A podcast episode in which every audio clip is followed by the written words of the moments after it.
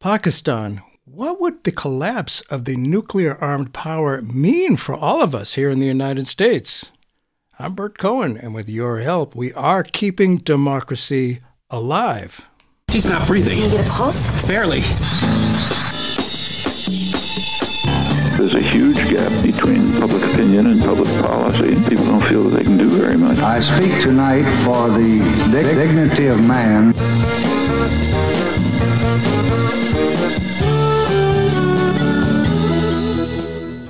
Unless you watch world news on BBC or other international news outlets, you might get the impression that the world revolves around America. Well, it's been set up that way throughout what was called the American century.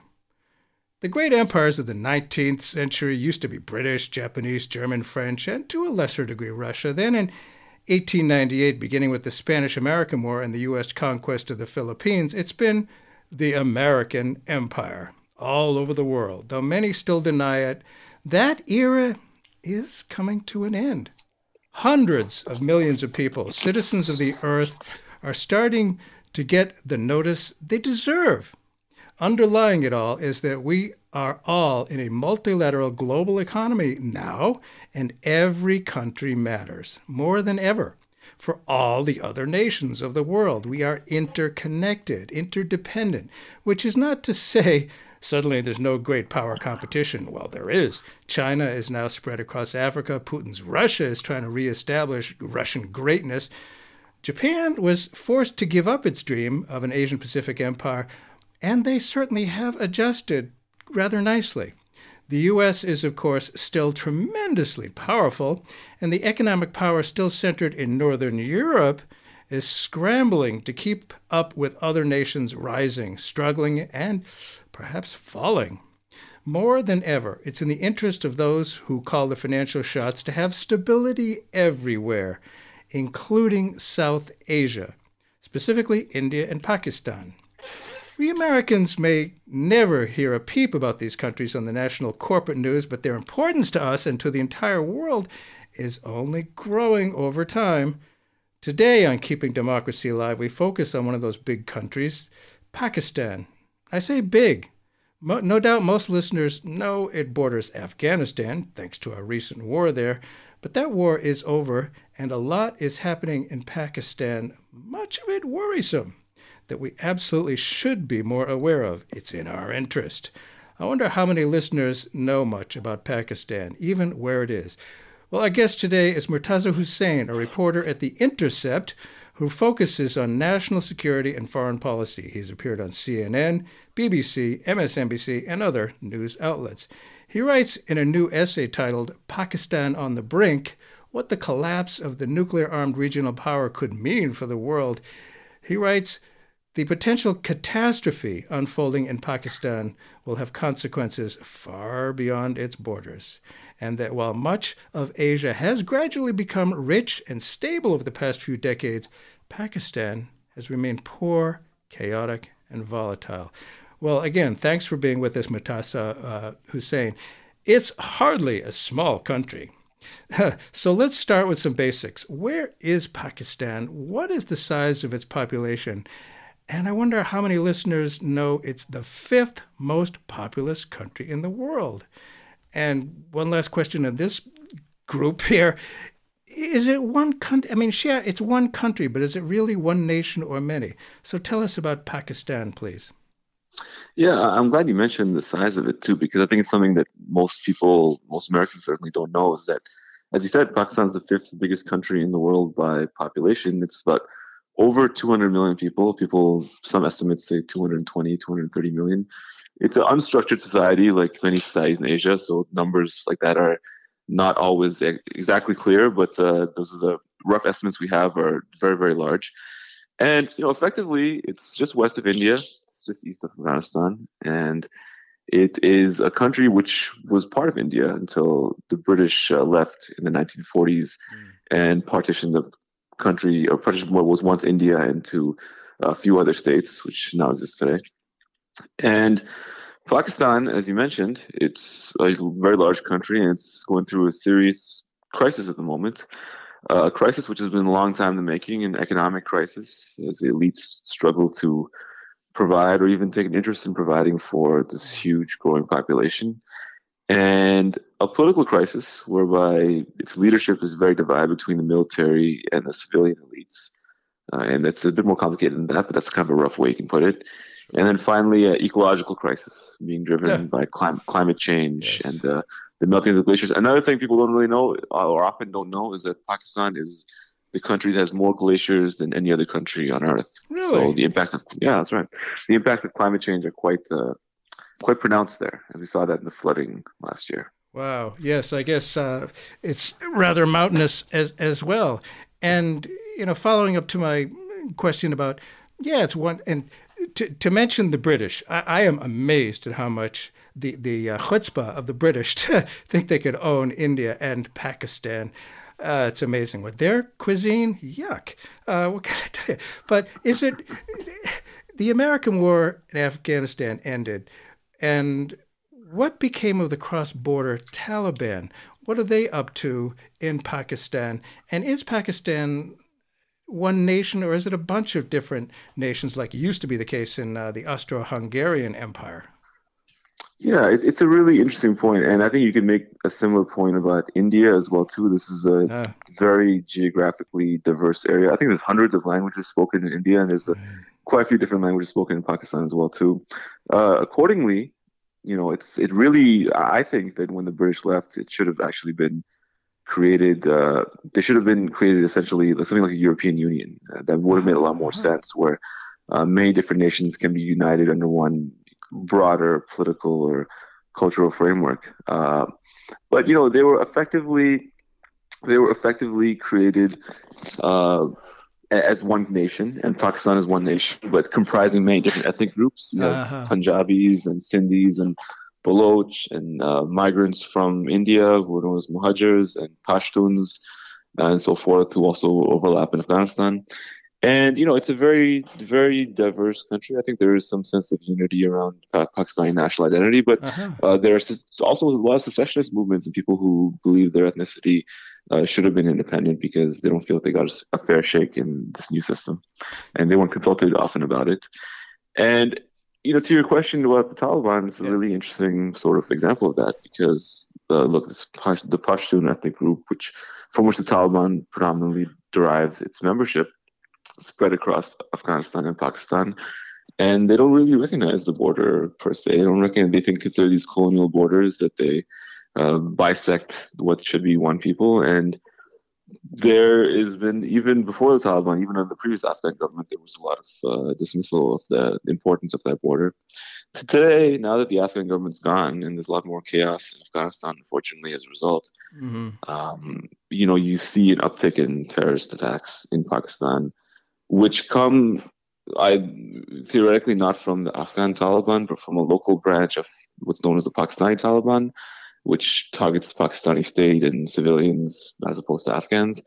But it's not really clear. It's all really shadowy who's actually behind these attacks. We saw one about a month ago, a very deadly one, a police a police mosque, which killed about 100 people. And I think, unfortunately, more of these attacks are likely to come. Mm. So, is it? I, I know that uh, you know lots of other countries uh, may call themselves democracies or even be republics, but a lot of the political and economic power is centered and focused on a few people at the top. And sometimes people who don't have the money get a little bit uh, less than pleased with that. Is that the situation in Pakistan as well, or is there is there a solid middle class? Uh, well, you know, there is a middle class. I think the issue in Pakistan is very, very complicated because technically it's uh, there's a lot of resources. There's a lot of uh, human capital as well too. A lot of educated people. They have. You can see this uh, manifested in the fact that they have a nuclear program and quite uh, so certain advanced uh, institutions and industries and so forth. Uh, but it's very very skewed. It's not. Uh, it's a very in, inequitable society, you could say. Mm-hmm. what I would say effectively is that you know in Pakistan you have a certain political economy which is set up at present, which is very elite centric and elite focused. Um, so what you could say is like most of the economy, most of the developing economies, they focus on developing industries and uh, you know, broad-based uh, diversification of the economy and uh, manufacturing and labor and so forth. In Pakistan, the economy is really set up to prioritize one thing, which are subsidies for elite consumption. Mm. Uh, the consumption habits of Pakistani elites are, you know, they like to consider themselves to be on pace with Westerners. That's kind of like their goal goalpost is set, as opposed to other uh, Asians or developing countries. And secondly, the military. The military demands a very, very disproportionate size of the budget for what is still a poor developing country, and they want things to be top of the line. They want the best jets, they want the best uh, intelligence services, uh, they want the best uh, technology, they want new, they have the fastest growing nuclear arsenal on the planet. Now, some of this uh, spending is justified on the basis of uh, Pakistan's conflict with a much larger neighbor, which is India, right. uh, territorial conflict over a particular uh, region known as Kashmir, and also other, you know, advent, foreign adventurism that the Pakistani military has undertaken over the course of the past several decades. So effectively, you know, they have a military-industrial complex. They have an mm. elite, elite military-industrial complex and unfortunately, this neglects the vast majority of people's needs. And that's why today, you see the system is very extractive and it requires, you know, international support. It requires money from Saudi Arabia or America or the United Arab Emirates the IMF. And the money, people are sick of paying money into the system anymore because it's very, it's, it doesn't really serve anyone except for a very small elite of Pakistani civilians and uh, the military. So effectively, uh, it's it's not really it's coming reaching its breaking point. It's hmm. very questionable what's going to happen next. Well, we here in the currently United States don't seem to be reaching a breaking point, but the situation you describe where so much of the money goes to the top few and, and satisfying the elites and uh, the proportion of our economy that goes to the military is just uh, it's unbelievable. But people, I don't know, they're not rising up here. I guess we've we've gotten used to it. You write that it's hard to overstate the difficulty of Pakistan's current situation. An unfortunate string of recent events combined with chronic mismanagement has created a potentially mortal threat to Pakistan's political system. What, why is that? What, what is that, and, and why should the average American care? Well, you know, effectively, one thing is very, very important is that, as you mentioned at the start of the show, that Pakistan is very very large country. It's a much bigger country than Libya or Syria. I think it's maybe the population is more than ten times the size of Syria, and you saw how the destabilization of Syria impacted the world in a very oh, very serious true. way. Yes. Uh, if you know, God forbid, something like that happened in Pakistan, there will be a lot of things people do not like. Uh, far beyond uh, Pakistan's border, far beyond even the region of South Asia. And not only that, it's a much you know, it, they have a lot, a very, very advanced military. They have a very, very advanced uh, nuclear program. They have a lot of things which, you know, the world is invested in the stability of. So, you know, it, it does matter a lot uh, what happens over there. And if destabilize Pakistan would mean destabilize India. Destabilize India, you know, India is becoming very important to the global economy. That's something which would be very difficult for uh, everyone if, if that would happen. That's it. I don't think that that's likely to happen. I don't foresee Pakistan completely falling apart uh, anytime soon or even in the long term, to be honest, because uh, despite everything, they do have a, you know, a very robust military which can keep order and so forth. And there are these local sub sub governmental um, sources of stability on the local levels and on you know extended family levels, things like that, which have prevented you know have shown a remarkable amount of resilience more than people have expected in the face of past crises. But I do think that right now, if you look at the situation in Pakistan, the foreign reserves are down to maybe a few billion dollars. Debt is up to 170 billion. Mm. Um, it's not a very the economic system is very dire, and the result of that, very practically, is that you can't import energy, and you need energy to for your factories to run, and for you know people to just be able to live or drive around and things like that. And they're coming to the point where they're no longer be no longer going to be able to import the basic necessities of life, uh, and they're going out of you know coming out of reach of most people. One thing in Pakistan, if you go there, is like normally food is very cheap, and uh, it's actually one of the nice things of living there is that it's quite accessible to get a decent meal uh, because it's an agricultural country. It's a huge agricultural producer. But now you know a lot of people have shortages of flour and things like that, which is pretty unheard of in Pakistan history. It shows you how bad things have gotten. So I, I, do think that what could happen is if things continue, if there's no not any remedy on the horizon, and you have a situation where the state's no longer providing even keeping the lights on, literally, what you could see is you could see breakdowns of local governance. You could see zones of ungoverned areas of the country, and that could be very bad. Even if the country itself continues existing, uh, you could see, you know, when the order breaks down, it's very hard to reestablish it, mm-hmm. and all types of terrible, terrible things can grow in that vacuum. Yeah, interesting. Very, very interesting. And we're I'm I'm learning a lot here. If you just tuned in, Bert Cohen here. The show is Keeping Democracy Alive. Our guest today is Murtaza Hussain, who's written an article on The Intercept called Pakistan on the Brink What the Collapse of the Nuclear Armed Regional Power Could Mean for the World. And and I'm thinking about different zones and I'm kind of a fanatic about World War One, as regular listeners know. And one of the things that always fascinated me about the old Ottoman Empire was they had, yeah, kind of a central government, but not really. Uh, and I know that's not really close to, to Pakistan, but I wonder uh, if if it's at all like that. Uh, well, you know, that's actually a very interesting sort of uh, comparison, and I think it's applicable to a lot of developed countries.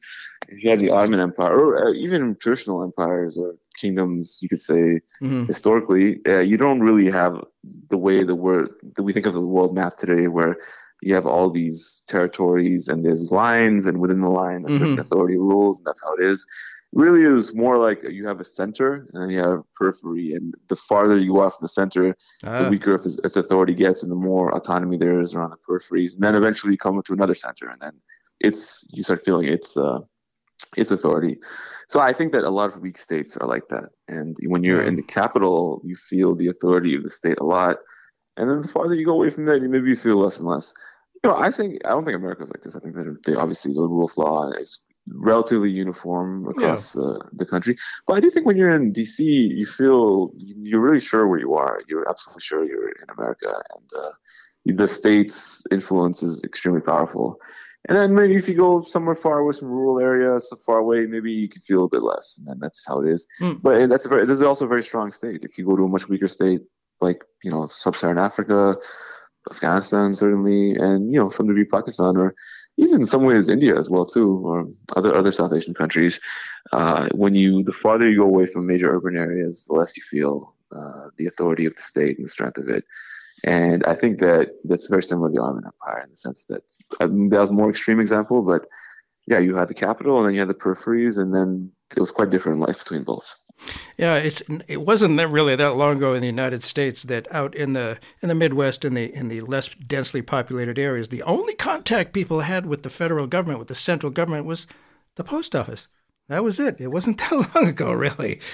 And uh, electricity is something that um, we're using electricity right now. American listeners assume will will it just be there? But you say in late January 2023 there was an unprecedented nationwide, nationwide blackout. Is it known what caused it, and in what ways, as you suggest, could it uh, kind of preclude uh, what may lie ahead? Well, it's not totally clear what caused it. Uh, yeah. Uh, there was, as you said, a nationwide blackout for 24 hours, which is you know quite unprecedented and uh, serious. Um, you know, in Pakistan there are blackouts pretty often, but uh, that that's not not like that. That's certainly an, another stage.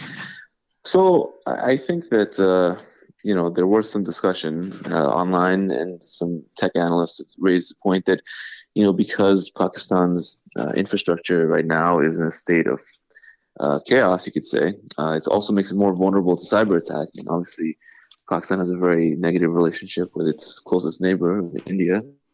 Hmm. Hacker groups are taking responsibility for the for the, blackouts and saying that they hacked the uh, hacked the grid and caused it to go down. I don't know if that's true or not. It, it could be true. It's really it's very circumstantial evidence. But I do think that it all, all kind of ties together, anyways. The more that the grid decays, and the more uh, its investment is mm. sort of uh, delayed or ignored in necessary modernization, you're going to have more blackouts, and you're going to have also more susceptibility to cyber attacks. And Pakistan has a very bad relationship with quite a few countries among its neighbors. Afghanistan has does not have a good relationship with Pakistan. India obviously doesn't, mm. and even Iran doesn't really have a very good relationship with Pakistan. So they have a lot of enemies, unfortunately, and a lot who would be maybe not happy to see Pakistan collapse, but uh, certainly would. They're certainly vulnerable to you know certain forms of uh, undermining or attack, and so you know well, we don't know what caused this, this blackout, but it certainly could have been something more nefarious than just a technical error. Mm. And and is it uh, the electric electric grid? Is that uh, privately held, or is the government, uh, or is this some combination thereof?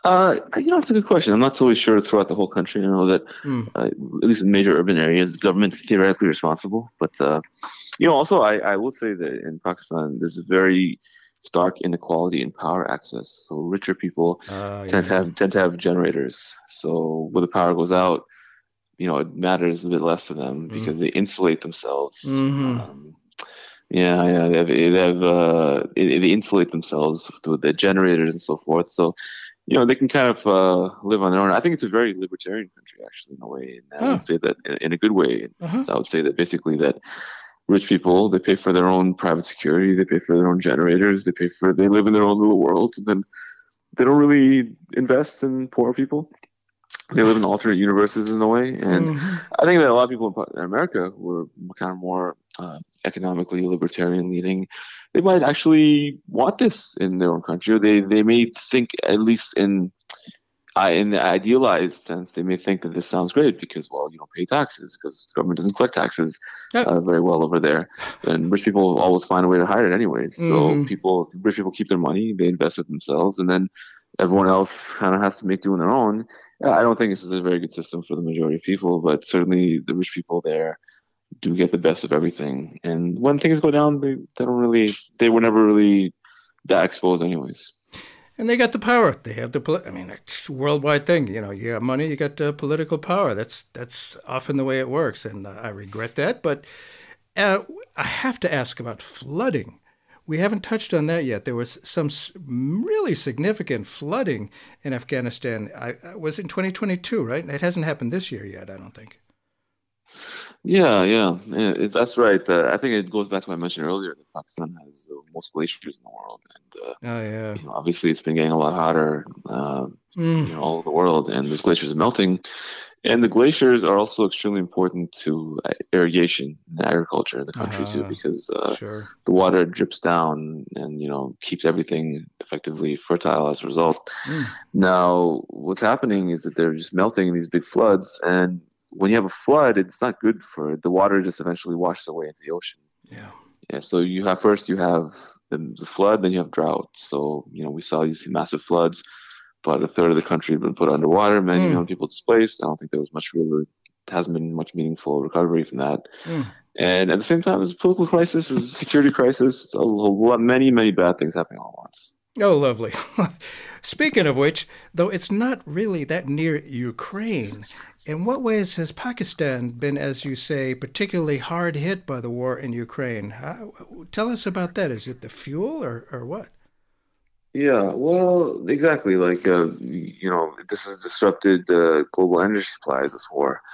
And effectively, Pakistan has been forced to bid for liquid natural gas against other countries and Pakistan had bet very strongly on LNG as being the fuel it's going to use to power itself over the next you know decade or so, and suddenly it couldn't fulfill those contracts because it was bidding against wealthy European countries, which were trying to you know, were willing to pay top dollar for whatever LNG was there remaining on the market. And poor countries, not just Pakistan, but Pakistan is a good example, were simply not able to compete in these auctions. So they literally didn't have any power to to make up for the imbalance there. Mm. And what you've seen uh, then is that Pakistan now is looking towards coal and other forms of, uh, you could say, dirtier fuel to make up for the, the short gap in what they've lost. And you know, it remains to be seen if uh, how this is going to work out or whether uh, you know it'll be sustainable. But yeah, basically, it's an energy importer, Pakistan. So any disruption in the global prices are going to hit it particularly hard. And being the fifth most populous country in the world, that's a lot of uh, fuel. It's, it it just has to be. It, it, there's no other way around it. People get uh, used to it. And and you write that until the 1980s, Pakistan's trajectories was was more positive. Why has Pakistan become more difficult to govern with each passing year? Well, there was, I think, a very bad thing that happened in Pakistan was the uh, Soviet invasion of Afghanistan in the 80s. Uh, that turned Pakistan into like a. First of all, there was a huge refugee crisis. It turned Pakistan into a transit point for um, weapons and all these other things to fund the war effort in that country, uh, to expel the Soviets, and you know it gave kind of birth to what you can consider modern terrorism. Uh, that was sort of born in the crucible of the brutality of the war, which mainly was perpetrated by the communists in that in that conflict. But uh, you know, the survivors of the war were very brutalized, and a lot of them were orphans, and uh, a lot of them became swept up in these transnational terrorist movements, uh, which obviously would impact Pakistan because it's next to the next door neighbor of that country.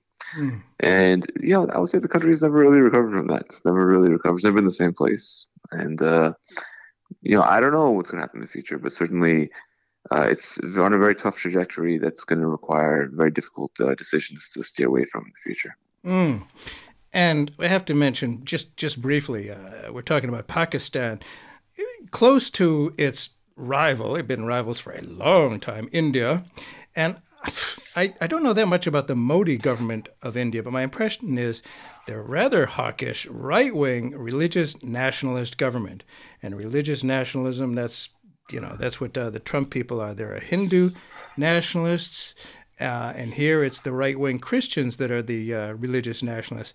In both countries, there are millions of citizens in both America and India who are not part of that. And just today, I read that uh, Modi of India is cracking down on freedom of the press, and that has has been calling itself the world's largest democracy is becoming autocratic. Uh, there, there, must be some concerns about that in uh, in Pakistan, and, and, how is that being? How is Modi perceived in, in Pakistan, and uh, how, how, are you guys dealing with it, or how is Pakistan dealing with it? Uh, well, he's perceived quite negatively. He's sort of uh, there's mm. he's sort of considered that uh, you know effectively he's like a ideologically very hostile to Muslims, and obviously Pakistan's a overwhelming majority right. Muslim state. Right.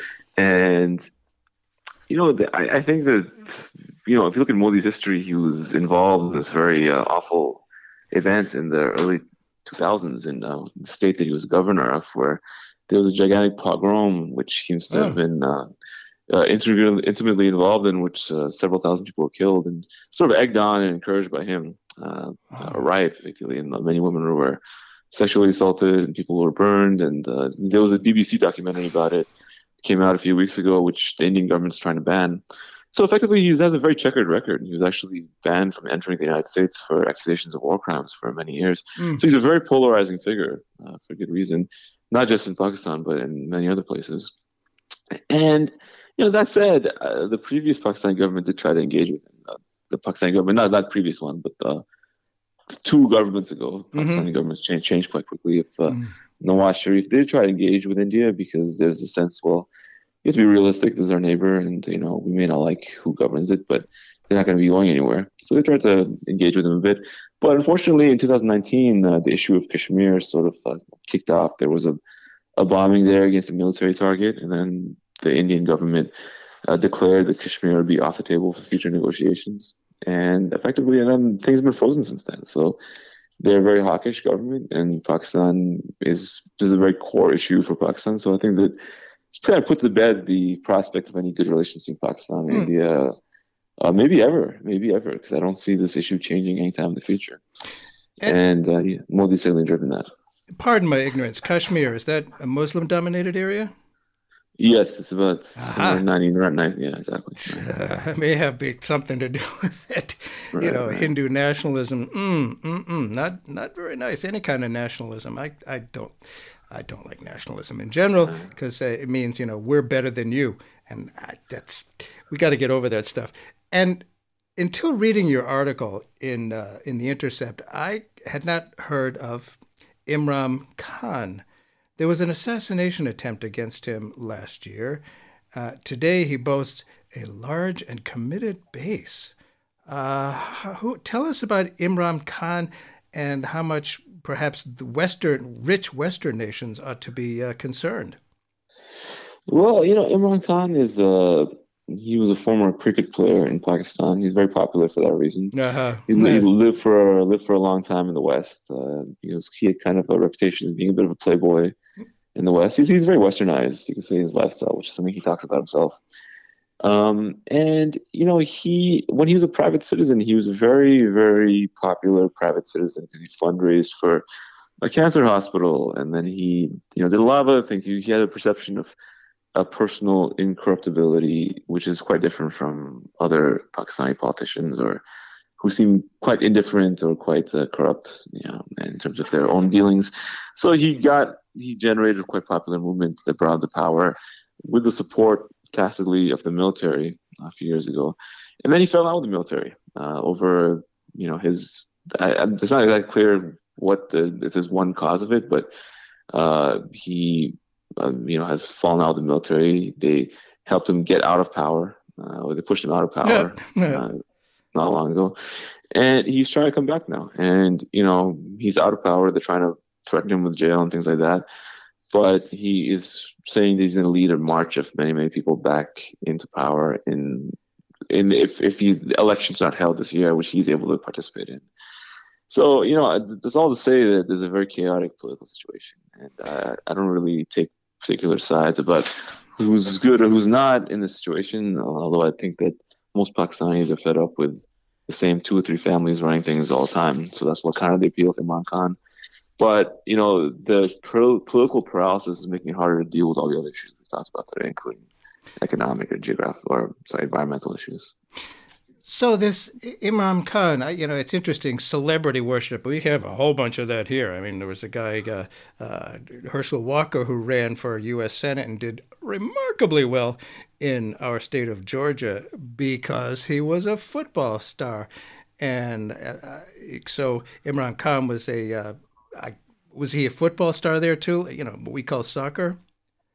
No, no, no, not football. Cricket, which uh, you cricket, know, Pakistan sure. is, is as popular as it gets. Right? So. Pardon me. And is is Khan left or right, or is there a left and right in Pakistan these days?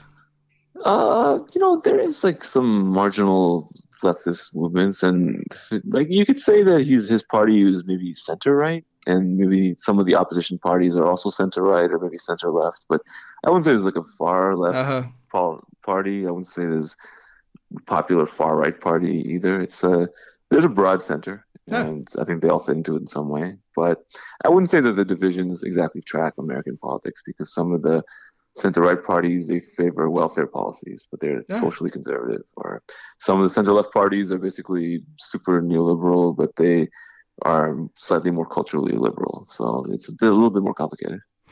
It's always more complicated than it seems, and uh, yeah, interesting that uh, at least the uh, the center there seems to recognize that uh, you know a, a, some degree of welfare state is kind of essential. That you need to have that. It's not just uh, you know being nice. It's not a nanny government. You have to. It's it's in everybody's interest to have some degree of stability. And for those who may have just tuned in, we're talking about mm, stability in Pakistan. Our guest today is. Uh, Murtaza Hussain, who writes for The Intercept, focuses on national security and foreign policy. He's been on CNN, BBC, MSNBC, and other news outlets. And uh, he's got a new essay in The Intercept called Pakistan on the Brink What the Collapse of the Nuclear Armed Regional Power Could Mean for the World. And as, again, it's, it's not a part of the world that most Americans think about every day. It's like hardly ever on the news, only if there's a disaster. You know, if as they, they say in the news business, if it bleeds, it leads. But if it doesn't, it doesn't get any coverage on American TV. But this is it's important to us. What goes on in South Asia, it's a big country, and it matters. And I suspect the European powers are more, and Europeans in general, uh, may be more aware of the importance of uh, a stable Pakistan uh, than we are. And as I said earlier, there's still great economic power centered in Northern Europe. I'm talking about the International Monetary Fund and other uh, financial institutions like the IMF. Tell us about the relations between them, the IMF, and Pakistan. what does Pakistan want? What does the IMF want? How much power do they have economically? Well, uh, the IMF would like the Pakistan needs a loan from the IMF just to keep the lights on and to kick kick, kick the can down, the road down, uh-huh. the can down the road a little bit longer to right. You know enact uh, necessary changes and reforms. And the IMF wants changes in the Pakistani economy as a result. They want uh, some by some reports cuts in military spending. Uh, they want a lifting of subsidies um, on you know fuel and other things that you know, not just rich Pakistanis, but also poor Pakistanis also rely on. So, you know, I think what they want is austerity of, of various types. And in return, they will issue a loan. And that loan will, you know, keep things going for a little while. And hopefully things can change in that time. But uh, it's not very easy. It's like not a very simple sort of situation because, you know, effectively, you know, they're being, the IMF has its own interest and Pakistan has its own interest, and they're being asked to sacrifice a lot of short-term pain in you know in exchange for the money they need to keep going. Mm. So I think that they're going to have to take this deal at some point. I think, but it's not going to be easy, and it's not going to be hard to easy, hard to easy to sell too to Pakistanis domestically because there's a election this year, and in years' election, the opposition is going to jump upon any cuts of subsidies or hardship that people are suffering as a result of these deals and extract benefits from that for themselves. Mm. So the IMF, I, I, know in the past, in, in various different countries, they've they've insisted on austerity, uh, and you know their their focus is on the pound or the dollar or the euro, whatever, making the money, making the interest. So what kind of a loan do you know uh, that they may be talking about, and is it a decent amount of interest that they're uh, calling for, or is it uh, kind of you know a little harsh? Uh, well, it's it's not totally clear because they're still negotiating, ah. and uh, you know, effectively, uh, they're going to ask for a, a, suite of cuts to the Pakistani spending in exchange for money. Basically, a reform of the economy. Uh, th- that said, you know, Pakistan has a lot of debt. They have a hu- hugely indebted uh, country the IMF, to China, to many other places, and these interest payments on these debt are very crippling and very right. debilitating. So, you know, it's going to add more debt and you know, they have the ability to turn things around if they set their minds to it. But there's a lot of stakeholders inside the country who don't want things to change, and you know, I, I, it's remains to be seen if they think that they don't have a choice anymore. And I wonder if I mean you talk about uh, Pakistan is hardly alone in this and having you know a few ruling families uh, with a lot of money. If what the IMF wants, if if the uh, the burden is shared, uh, or if it's uh, you know trickled down to to the uh, large population, and that you know any uh, uh, increase in interest rates is borne by people who can least afford it, or I wonder if there's any kind of you know balance there. Yeah, yeah, there, there definitely is, and you know, I find that rich people they, in any country they find a way to insulate themselves for oh, the yeah. most part from uh, the worst of it. But you know, in Pakistan, there's a lot of uh, a lot of foreign reserve is spent on uh, you know importing luxury goods from the West very expensively. You know, scarce dollars basically are spent on that. So I think that that has to change, and unless elites decide to change that, uh, no. it's going to be very. They have to change the lifestyles basically. Yeah. Waiting for elites to make some changes, uh, it does tend to get a little frustrating uh, for sometimes. And like with many countries, you know, where there may be a facade of democracy and a republic, the military in many, many countries remains the real arbiter over politics. I mean, like uh, in Brazil, it was curious to see what the military was going to do when Bolsonaro lost his election. Were they going to fight for, go on Bolsonaro's side and, and support that attempted coup? The military in many countries has a lot of real political power. Um, does this make responsible stewardship of the Pakistani economy even more difficult? And are citizens, like in, in uh, Saudi Arabia, I know citizens are afraid of the violent power of the Saudi, the, the family backed military. Sure, sure. Yeah, the military has very strong prerogatives. They don't want their own spending to be cut. Right. Uh, they have a lot of money. They have a lot of interests, and it's not just that. They control a lot of the economy. Uh, a lot of you know businesses are run by the military. Real estate mm. conglomerates are run by the military, and they get subsidies. So it's going to hit their bottom line if that changes, and they're going to fight it very hard. I think. Hmm. And uh, so, after you know two decades of occupation, the U.S. finally left Afghanistan.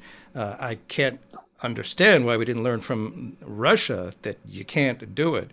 And as Winston Churchill called it, the, uh, the, the graveyard of empires. I mean, it was there for everybody to see. Anyway, that happened, and the Taliban took over. What a surprise! Do the Taliban threaten Pakistan now? What? How much? What's the concern in Pakistan? Do you think about the Taliban? Well, you know, they're concerned about terrorism. They're concerned about, they don't mind the Afghan Taliban, but they don't want the Pakistani Taliban to do the same thing to them. so that's kind of it. And, uh, you know, to the extent that they can manage that, it's, you know, questionable. You know, but also, you know, if as long as the Taliban is not really able to govern effectively in Afghanistan, it's going to be a base for other terrorist groups that, you know, separatist groups or transnational terrorist groups like ISIS uh, they will be able to live and thrive there as long as the government is weak. So, mm. you know, a weak Afghanistan is not really in Pakistan's interest, but they didn't like the previous Afghan government either. So it's kind of hard to know what, what they want. And, and you were talking earlier about there's the center of the country, and then there's you know the, the further out you go, the outlying areas. My sense was in Afghanistan that the uh, former president, whose name I forget, it's okay that I do, uh, he was allegedly president of Afghanistan, but my sense was it was just Kabul and no place else.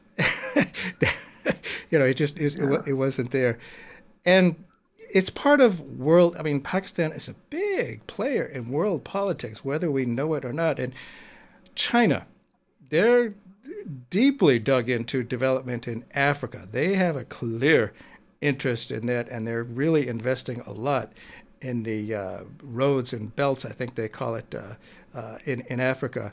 They're the new big boys on the block. China uh, is not far from Pakistan. Where is China in all this? Yeah, China actually uh, invested very heavily in the Belt and Road in Pakistan as well too. But yeah, I think it didn't really pay much dividends in the sense that you know, effectively this was a way for China to deploy its excess capital. Uh, but you know, there's a lot of you know word that the infrastructure they build is not very high quality. It's not very durable or sustainable. It's, certainly, Ethiopia and other countries have sim- said similar things. So I think that the Belt and Road it's a very good idea, and you know, could still pay dividends in some way, but you know, to date, I wouldn't say it's been very successful, at least in terms of how other countries have uh, experienced uh, what it's like to deal with China. So they're they're getting they're getting wise to, to China, and China has an interest there for sure, uh, and they they try to push their weight around uh, lots of different places, and we can't forget about uh, Tibet. You talk about, uh, gosh, I can't help but think there's a lot of uh, glaciers in Tibet as well, uh, so, and they have a tough time. What, we we have to talk about the U.S. and spend a little bit of time talking about uh, the U.S. and Pakistan, how it's been, how it's been important uh, since it, I mean, Pakistan was created in, in 1947 with with the uh, final uh, departure of the British. Took them long enough, but uh, how? Tell us about uh, relations between the U.S. and Pakistan historically and, and now. I mean, it's, it's been sort of there's been a lot of uh, concern about this. People for uh, Pakistan having you know a lot of nukes and people concerned about that. What about the relations with the U.S.? Yeah, its relationship is uh, shifting, shifts, and I think that during the war in Afghanistan there was some sort of uh, mutual interest, but there's also mutual disagreement over what should happen in that country. So I think that you know Pakistan and the U.S. since the 80s have been very uh, since the shared fight against communism that they had, uh, uh-huh. or perceived that against the Soviet Union, I would say uh, they had. Uh, they've been in the security relationship, but their interests are not the same. So their interests are not the same because uh, ultimately, in Pakistan's concerned about India, and America doesn't care about India that much. Yeah. They don't think that Pakistan should be concerned about this. So their interests are not aligned. They were not aligned in Afghanistan because the U.S. tried to put a very pro-Indian government in power in Afghanistan, which Pakistan found to be intolerable. Mm. And that's what led to the Taliban coming about. So you saw a very tough relationship at that time. And you know, this issue of Pakistan's uh, security services, potential involvement in terrorism, and all these other things that people don't really like.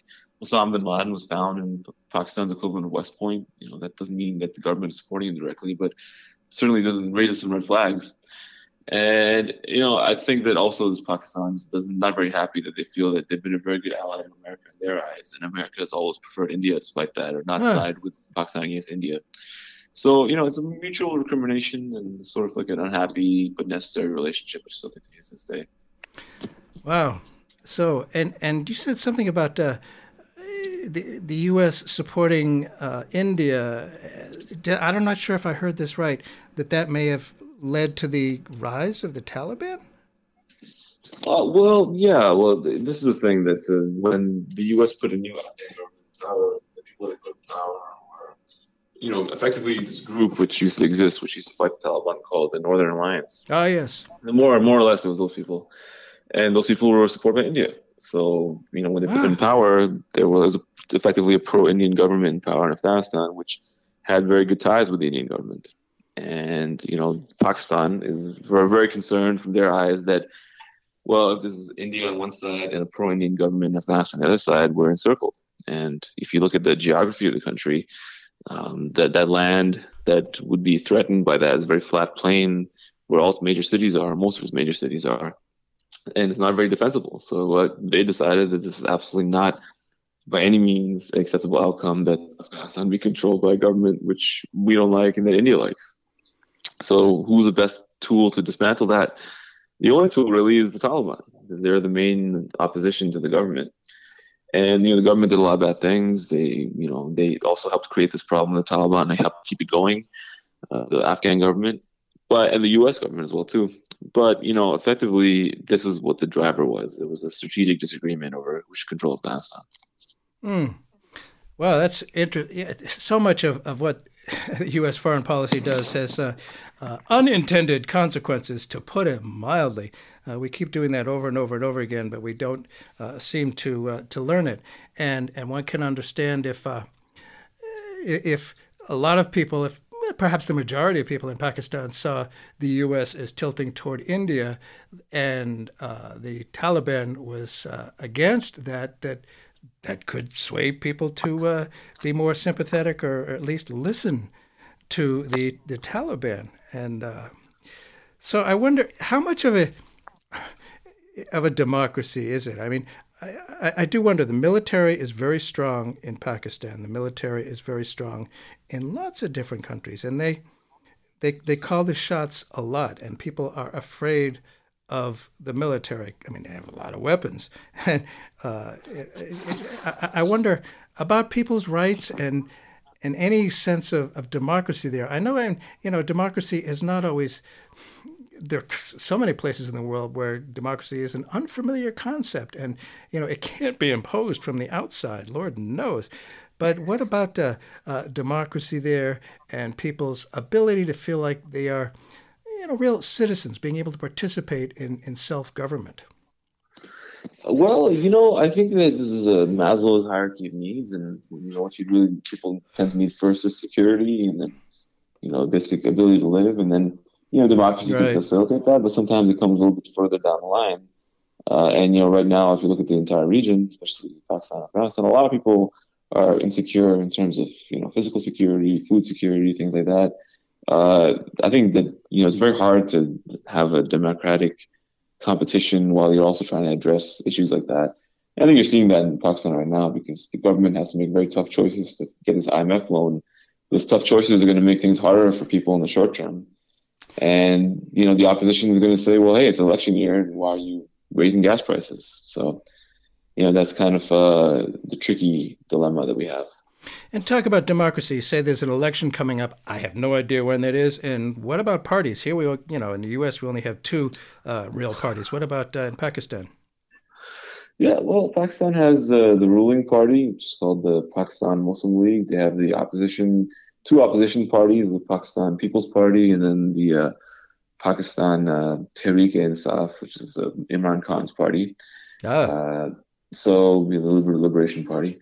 Uh, so you know, effectively, uh, you know, you have these three parties, and you know, they sort of tend to coalesce around specific individuals or families, mm. and mm. they have patronage, and they'll be contesting it later this year. Remains to be seen. Uh, around families. Well, we're not that uh, blatant here. There's yeah, you know certain political elites here, but uh, but I mean, and, and certain families try it, but uh, it, it doesn't quite work that way here. And again, if people just tuned in, Bert Cohen here, the show is Keeping Democracy Alive. We're talking about keeping democracy alive in America. It's hanging by a thread here for sure. And our guest today is Murtaza Hussain, who's written an article in The Intercept. We're talking about Pakistan, something we don't often think about, but it's huge. And the article is Pakistan on the Brink What the Collapse of the Nuclear Armed Regional Power Could Mean for the World. Is it so? Is this Imran Khan? Is he running again? Is he? Is it possible that he could be uh, the leader of Pakistan, of Pakistan? And do you have a prime minister and a president, two separate offices? Yeah, he could easily. He could. Uh, he's very popular. He won ah. some local elections recently. Definitely possible he could uh, come back. He's certainly aiming for that, and uh, it's going to be a big, big crisis when the, the election comes. I suspect.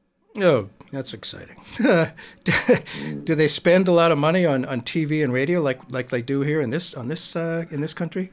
Yeah, yeah, TV, radio, ads, internet uh, campaigns. Uh-huh. Definitely uh, very boisterous campaigns, one way or another. Oh, that's good. I like boisterous is fun sometimes. I must say, mm-hmm. having been in protests, that can be dangerous sometimes.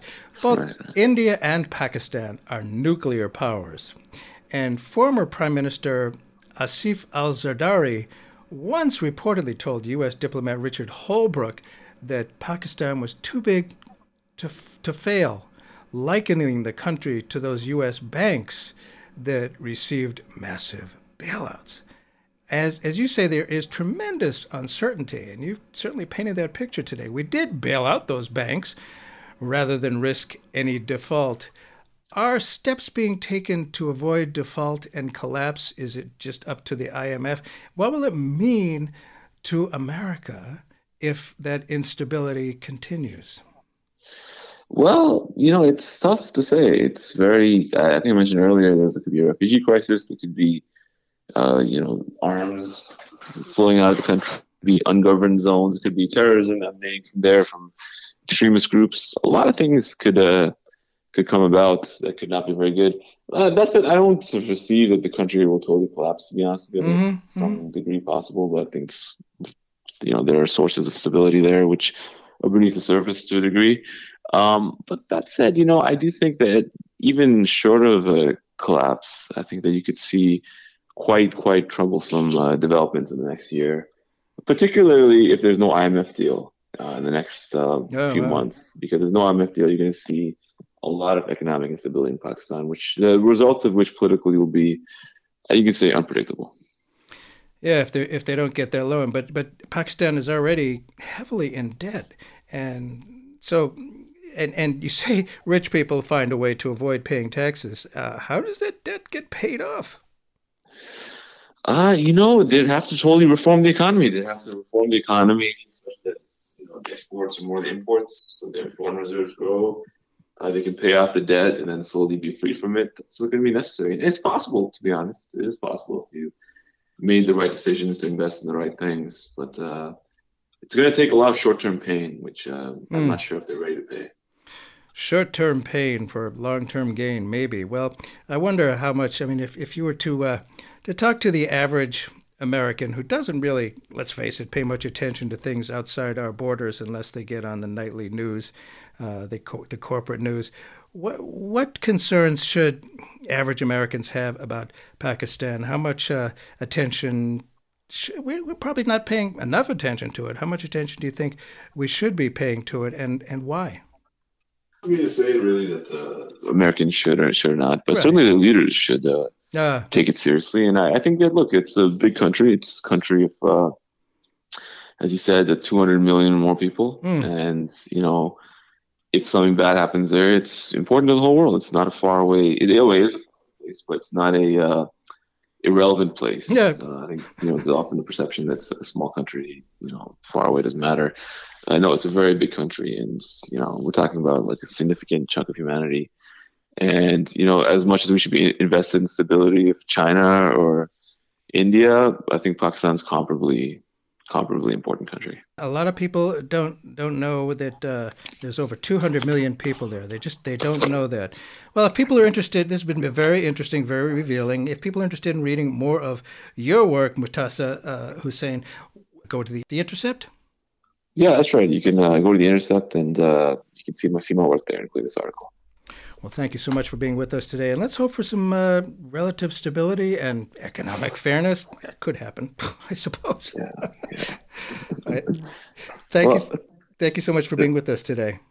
Thank you. Thank you, Bert. Nice to have you. And this music is from Junoon, a Pakistani Sufi rock band from Lahore, Punjab, Pakistan, and Tappan, New York. And it's called Sayonee.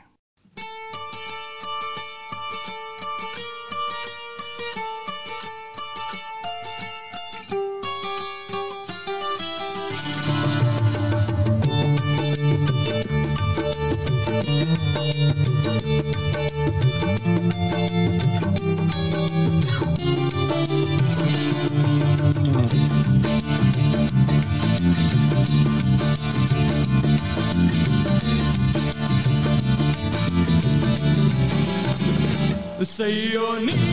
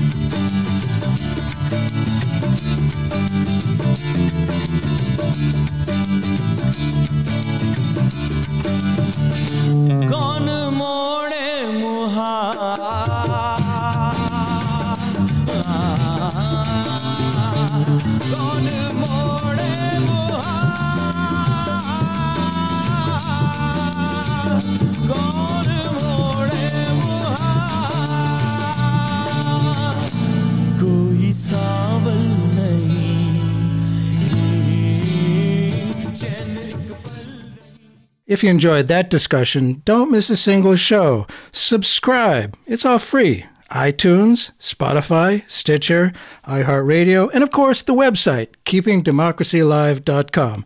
Thank you.